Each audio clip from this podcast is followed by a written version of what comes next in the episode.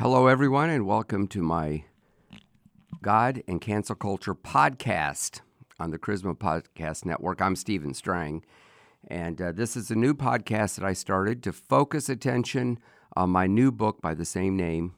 It's going to be out on September 7th. And the week that I am recording this in July, I am focused on the audio book. And so you're going to hear a little bit of the audiobook. Now, it's not the final recording. I'm just going to kind of read it, uh, kind of mistakes and all. It's, I, I'm doing this partly to practice and also to put some new content on the podcast. I'm told that the numbers are doing very well, which means we're starting to get, uh, you know, followers. And uh, I hope this will make you want to listen to the full book and also to read it. You can pre order it on uh, StephenStrangBooks.com or SteveStrangBooks.com. We have both. And uh, when you do, you get $120 worth of value.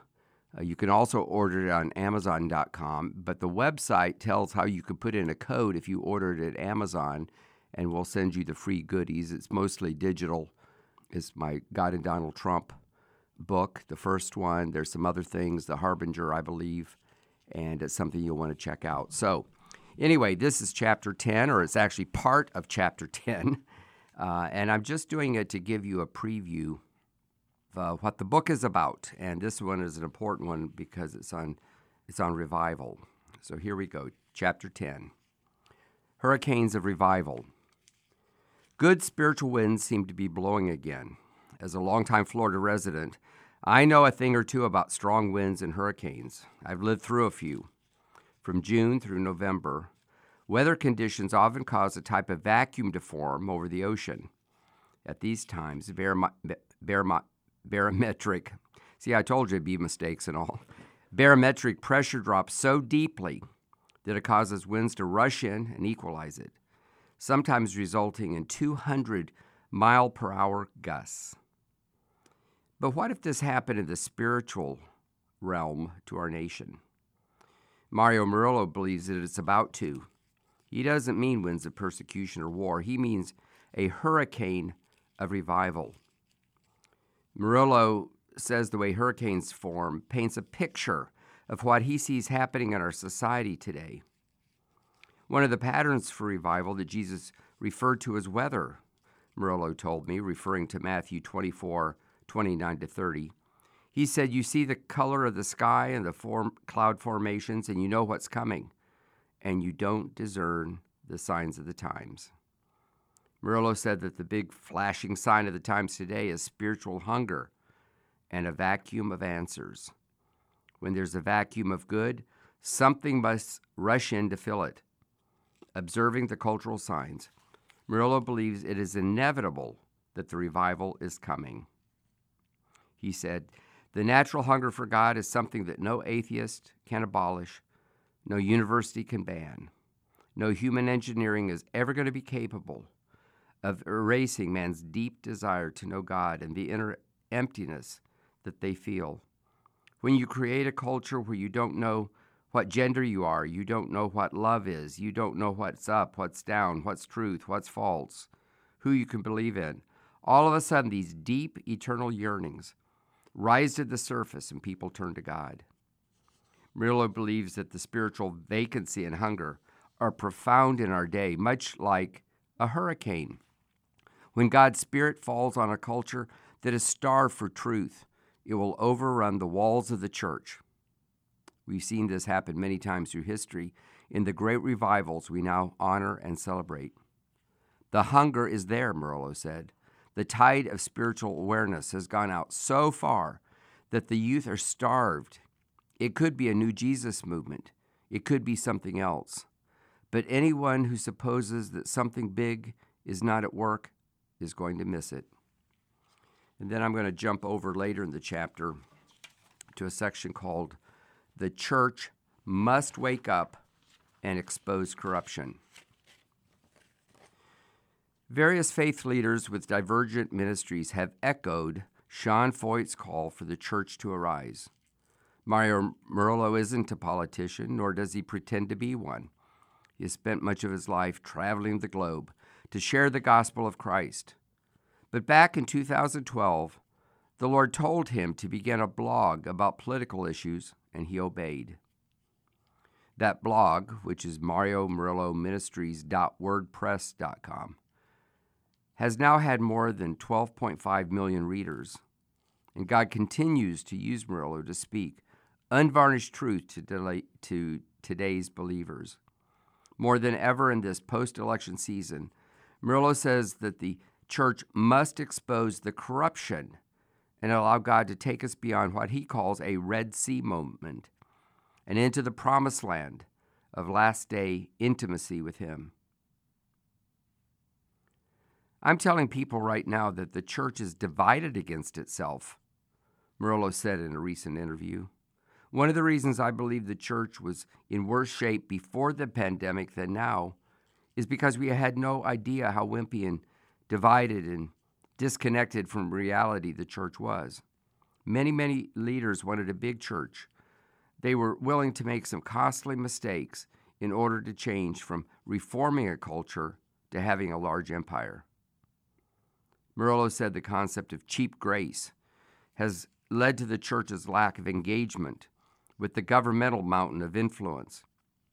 We had no political involvement because we didn't sense danger, he said. And sensing danger was something that didn't go away with the image of the new God the Father, who was so into us that he had compromised every one of his attributes in order to appeal to us. So he had no heart for war. So here we are right now. We're at the Red Sea. And some Christians are saying, well, let's just side with Biden and let this go. Let's not investigate. We're looking bad to the world because they don't have a clue what's at stake. They're saying, oh, well, you know, in four years, Trump could run again. Well, right now we're having the weasel guard the chicken coop.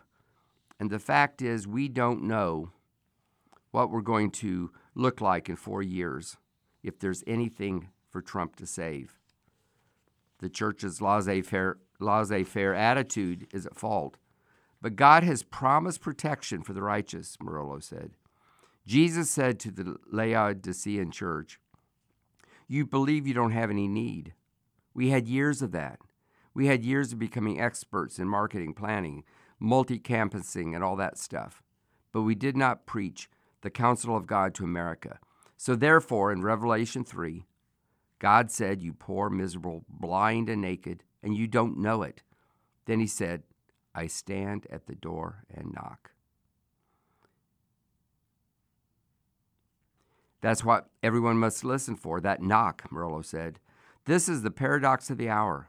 God is affording us an intimacy with Him that has not been available to prior generations. God is saying, just as we are delving into dramatic evil and weaknesses, you can enjoy intimacy and righteousness with God and a peace that passes understanding. But not if we don't open the door. We must open the door, and He will come in. And all of these tremendous blessings of the last days will be unfolded.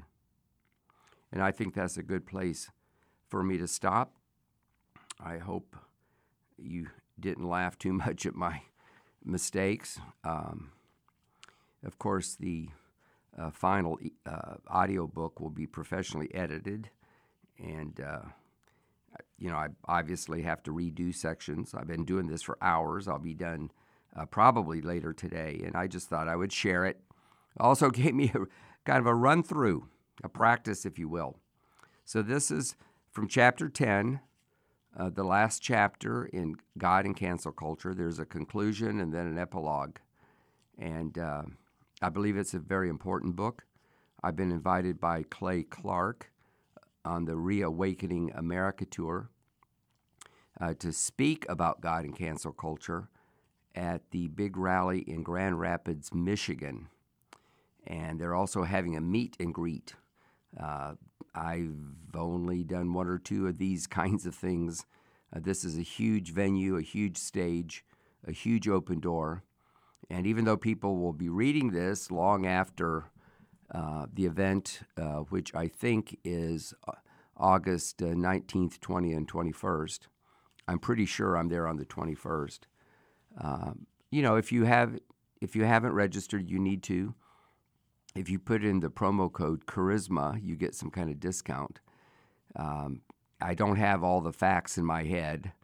Uh, I'm going to track this down, but I just thought that I would mention it in passing. Uh, if you did hear this podcast uh, and you come to the event, please come up to me and greet me and, and tell me that you listened to the God and Cancel Culture podcast. That would mean a lot. Uh, also, I'm going to start doing something a little different. I'm kind of thinking out loud, but um, I hope you'll allow me that uh, privilege. But uh, I think that once a week, I'm going to start answering people's questions and have a much more personal, much more informal um, podcast. I'm thinking of calling it Casual Friday or doing something like that. We have Casual Friday here at Charisma Media. And um, so I just thought that might be fun. I, I did it because we got some questions, and I thought, yeah, I'd like to answer these questions. Uh, Dennis Prager does this on his fireside chat, and my wife and I watch it, and I, I think it's pretty interesting. So hopefully you'll be interested. I'll do that on my Strang Report uh, podcast, which of course is my other podcast. Uh, I put most of the uh, podcasts having to do with God and cancel culture on that podcast as well. This time I did a unique one just for God and cancel culture. So thank you for listening. Thank you for pre ordering the book on Amazon.com. It's there. Also, it's on Mardel.com. I recently did a podcast with uh, Joe DePalmo, who is the president of Mardel, and um, it, it made me realize I should download the app and and uh, open an account, and I did. And I thought, well, what can I buy? And so I went and saw that they sell my books, including this new one. So I pre-ordered a book myself, uh, just to kind of get, get the feel, you know, for how it happens. We have uh, advanced reader copies available. Uh, we send them out to the media. In fact, I sent one to the New York Times. They contacted me, and we set up an interview. So I hope that that uh, will give some exposure. I don't expect that they're going to agree with my book at all. In fact, I write it partly because of um, the way that the press in general and New York Times is specifically is hostile to the things that we believe. But um, you know, the Lord is opening up some doors, and I just thought I'd share it in this very informal podcast. I'm going to start doing more direct to mic, we call them podcasts. And um, but I have a list of at least 20 people that I want to do a podcast with. So, uh, you know, obviously our listenership is going up and and uh, lots of opportunities. In fact, I'm getting authors of books to contact me, and I say, yeah, that'd be kind of interesting. And uh, so that means that the PR people out there have learned about the Strang Report, and now people are learning about God and cancel culture. So that's enough for now.